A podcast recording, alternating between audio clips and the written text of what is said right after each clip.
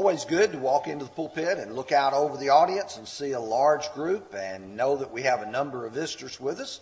We always are thankful for visitors. We're always interested in you.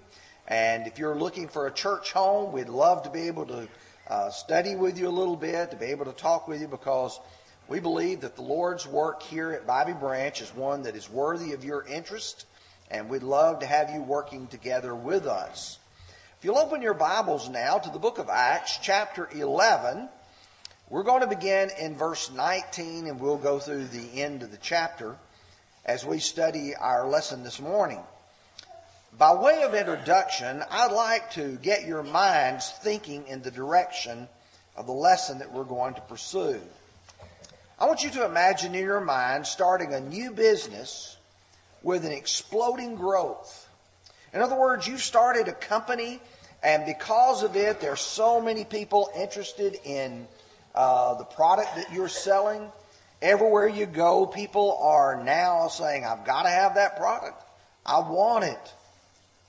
I want you to remember that as you start the book of Acts in chapter 2 and verse 41, that first day there were 3,000 souls added to them. When you get to chapter 4, verse 4, it says there was now about 5,000 men. You get to chapter 5 in verse 14, and it says there were multitudes, both of men and women. You get to Acts chapter 6, and it says the disciples multiplied greatly. Just like a business, it just almost just explodes. You can see the beginning of the Lord's church in the book of Acts that it, it starts out with a large number and it's beginning to grow and even exponentially. Of course, if you started a new business and you were doing very well, you would have people who would be jealous and envious of you. You also would have those who would be opposed to you, maybe those who were your competitors because they wanted the people that you were getting. I want you to imagine expanding into new areas. Maybe you start in Tennessee and you grow into the States and then ultimately you begin to ship your products internationally. And your name begins to be known. I was thinking about businesses that today their names are household items. Coca-Cola, Walmart, Apple, businesses that started out very small but now are almost in every part of the world. You have to realize that the book of Acts pictures the church as being evangelistic in the sense that it's growing. And I like the way Luke records what happens in Thessalonica. But when they did not find them, they dragged Jason and some of the brethren to the rulers of the city, crying out, these who have turned the world upside down have come here too. The people who have turned the world upside down. Think of the growth of a business and then, if you will, parallel that to the growth of the Lord's church. But you see, it was a gospel message that didn't just resonate for Jews. As Paul would say when he was writing the Romans, he says that I am not ashamed of the gospel, for it is the power of God to salvation to everyone who believes, to the Jew first and also to the Greek. Romans 1 and verse 16. You think about our carrying God's message into all the world in our generation. Think about carrying the gospel to Nashville, Tennessee. And I know many of you will say, well, the people in Nashville already have a good understanding of the Lord's church and they have an understanding. But if you are going to go there, you're going to meet many cultures. You're going to meet many backgrounds and those people need the gospel. But I want you to imagine going to Islamabad, Pakistan. You're going to a Muslim country and trying to preach the gospel there. And those same people still need to know that Jesus Christ is the Son of God, that He rose from the dead the third day, and that the blood that He shed cleanses men from their sins. Imagine going to Moscow in Russia, a part of that former Soviet Union, which was atheistic when it was in the communist hands. And think about now trying to speak to people, many of whom were raised under communism, and then now those who are a part of many Eastern Orthodox churches. Or imagine going to Tokyo, Japan, an area where people prize work and, and diligence, and it's almost as if that's their religion. Many of them having been raised in the Far Eastern religions where they worship their ancestors. But you see, in Acts 11, the gospel goes to Antioch of Syria. And I know in our minds, as you're thinking about Antioch of Syria, what is special about it? Well, if you're looking on a map, the country that's at the top of the screen there, that is what is today Turkey. If you'll look to the right, you'll see that area that is written Syria, and you'll see some red. You'll see Antioch right next to Seleucia. That's actually in the southern part of eastern Turkey today. It's a large city. In fact, in Paul's day, it was such a large city that it occupied both sides of the Orontes River. It's a very important place. Well, here's what we're going to do this morning. We're going to look at the conversion of these people, the confirmation of them, the cooperation of Paul and Barnabas, and then finally, they're being called Christians first in Antioch. Let's begin, first of all, by looking at verses 19 through 21.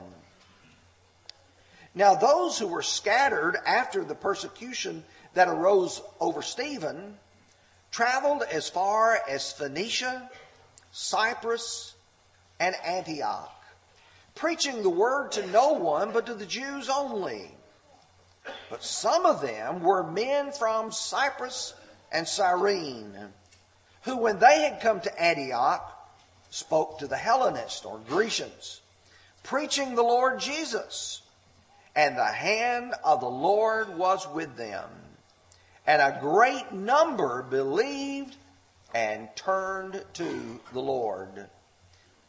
Now, what we learn here is exactly what we learned back in chapter 8 and verse 1. There was a great persecution following the stoning of Stephen.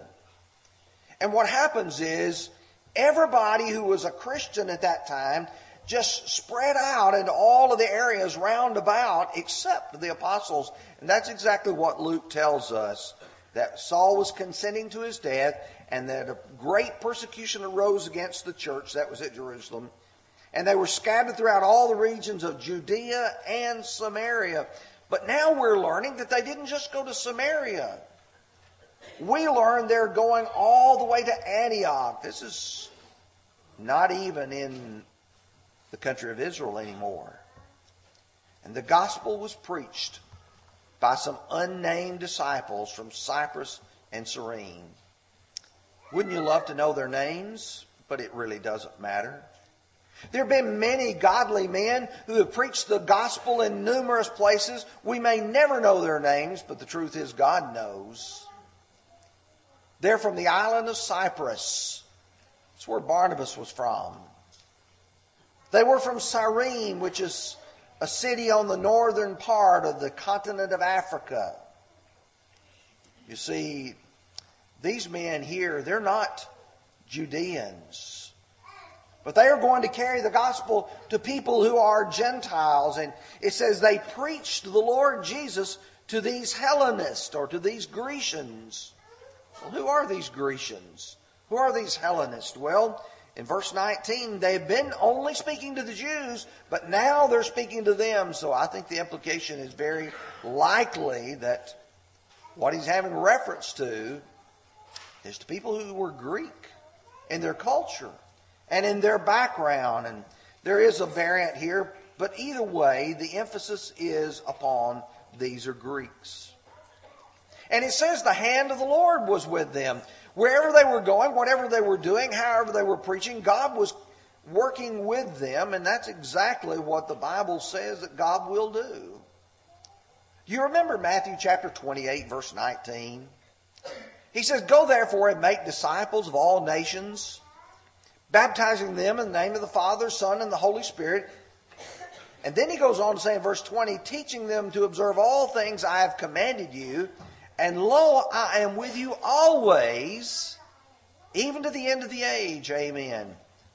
I am with you. When you and I are doing God's work, God is with us, blessing us in what we're accomplishing. And what happened, it says, a great number believed and turned to the Lord. A great number. When you start thinking about that, great many is a term that Jew is often used, but here in verse 24 and 26, Luke says, For he was a good man, full of the Holy Spirit and of faith, and a great many people were added to the Lord.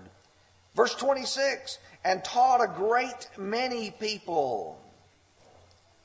This is a large city. There's a large number of people wanting, willing to listen to what they have to say.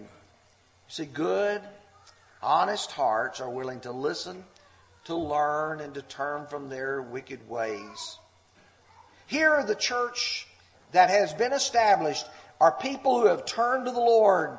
And just like at Jerusalem, when you had 3,000 baptized, you've got a great nucleus that begins to start and it's going to spread because, as we will study in chapter 13 of the book of Acts, they're going to start sending out missionaries to, to carry the gospel into all the world. Now look with me at verses 22 and 23 and the confirmation of these brethren. The news of these things came to the ears of the church in Jerusalem. And they sent out Barnabas to go as far as Antioch. When he came and had seen the grace of God, he was glad and encouraged them that with all purpose of heart they should continue with the Lord.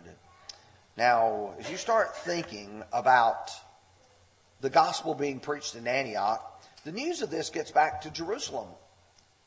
Those apostles are there in Jerusalem. And they are encouraged, they're uplifted because the gospel is spreading.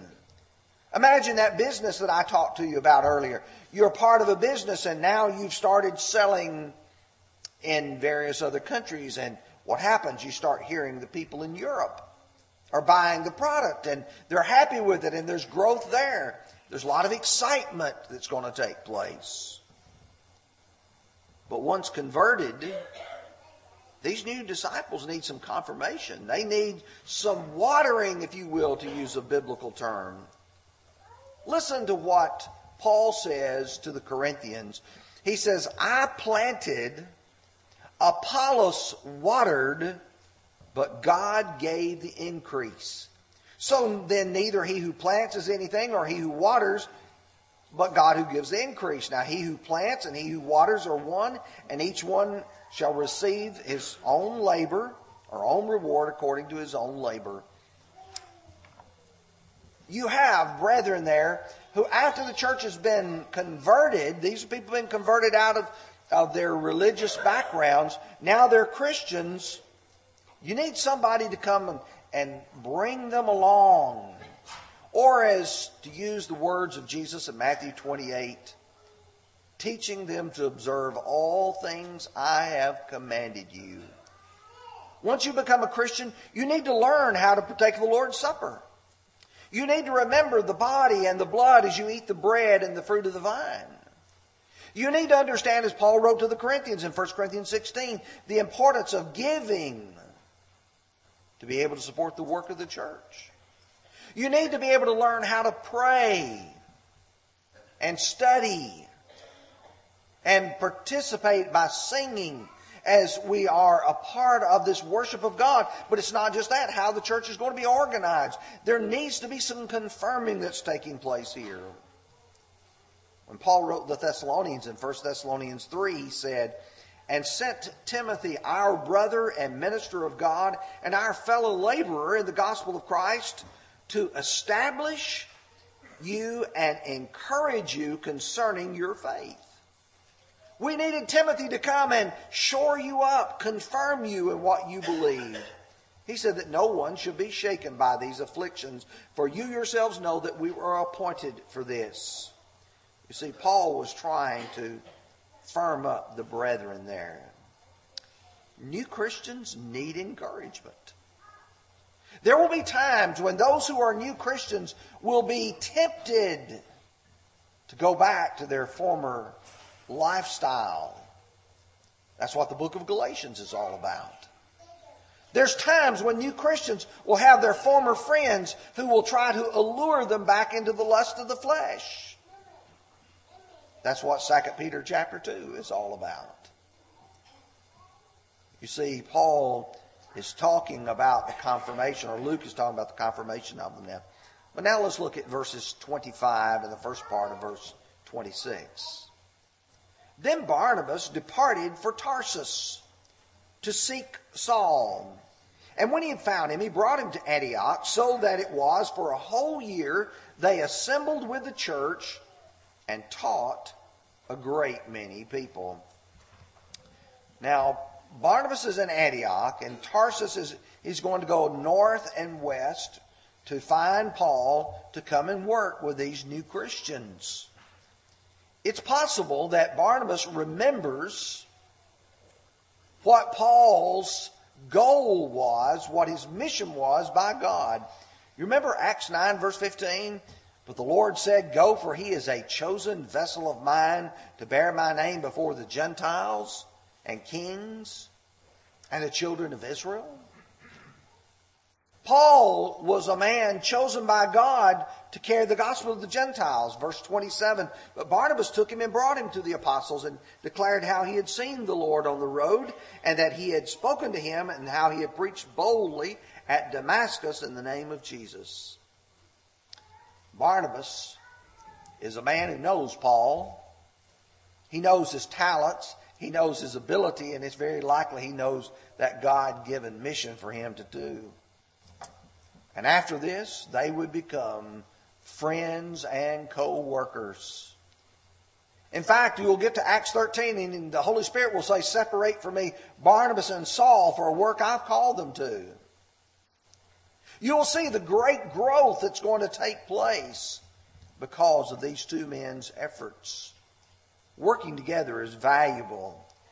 In fact, I want you to listen to Solomon's wisdom as he describes the value of two or more working together.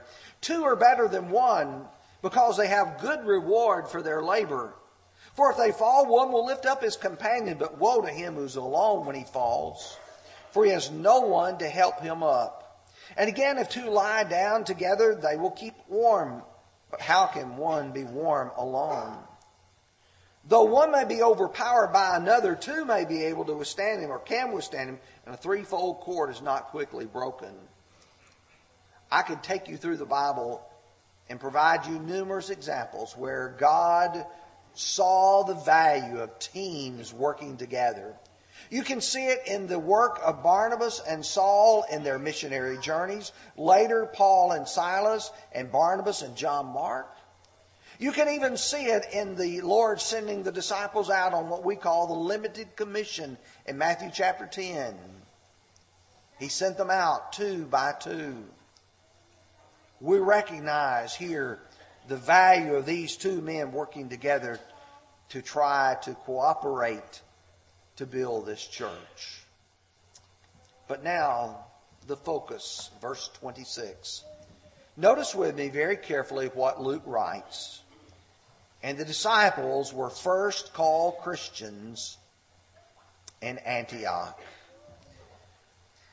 This is a special name. It's a unique name. It's a name not used up to this point. In fact, if you're looking in Scripture, you'll notice you don't find this name. And here Luke says this is where the name was first used. Now, some people have said that the name Christian was a derogatory name created by the enemies of the church to describe them as Christians. I don't believe that. I don't believe that primarily because of what Scripture says. I want you to listen to Isaiah 56, verse 5. Even to them I will give in my house and within my walls a place and a name better than that of sons and daughters. I will give them an everlasting name that will not be cut off. Chapter 62, verse 2 The Gentiles shall see your righteousness, and all kings your glory, and you shall be called by a new name, which the mouth of the Lord will name. God is involved in this. And there's a name that honors the founder of the Lord's church. You remember what Jesus said in Matthew 16 and verse 18? I say unto you, Peter, and upon this rock I will build my church. These people are going to be known as his followers.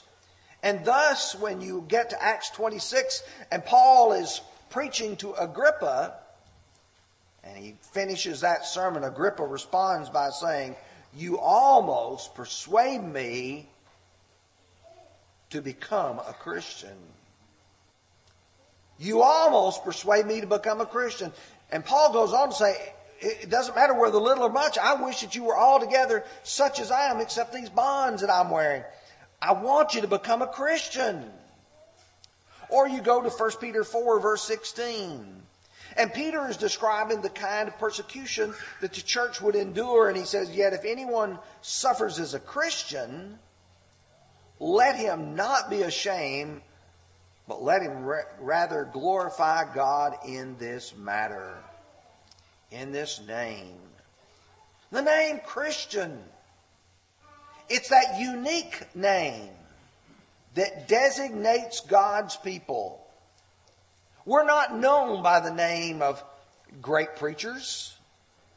We're not Campbellites. We're not Lutherans. We are Christians and Christians only. Not hyphenated this or hyphenated that. This is the only name that uniquely identifies one as a follower of Christ. If I call you a Methodist, or I call you a Presbyterian, or I call you a Campbellite, or I call you a Lutheran, none of those names honor he who is the head of the church. And according to Ephesians chapter 1 and Colossians chapter 1, Jesus Christ is the head of the body, the church. So you and I must wear those names proudly. Now, you too can become a simple New Testament Christian. You see, this morning we're not encouraging you to follow any man we're not encouraging you to follow any set of doctrines other than what you read in the New Testament scriptures. You can be a simple Christian. That's all you need to do. But in order to do that, you have to do what the people did in Antioch, in Samaria, in Judea, and Jerusalem, and anywhere else that a person has become a Christian, and that is to be converted to Christ. You remember Acts chapter 3, verse 9? Except you're converted, repent and converted. You've got to realize the importance of, of changing your life. In fact, it's described like this in Romans chapter 6, verses 4 through 6. We are buried with him in baptism, raised from the, like he was raised from the dead, that we also should walk in newness of life. We die to our sins we're buried in baptism. We're raised to walk in a newness of life. We become a new creature. The question is Is your heart open to the truth?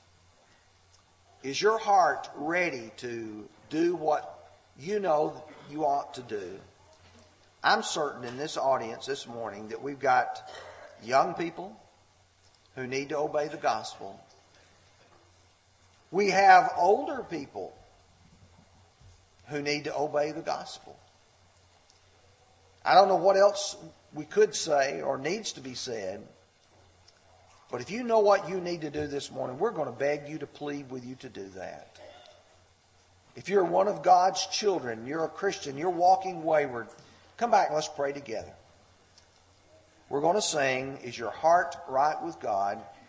If you'd like to become a Christian or to be restored, would you come as together we stand and sing?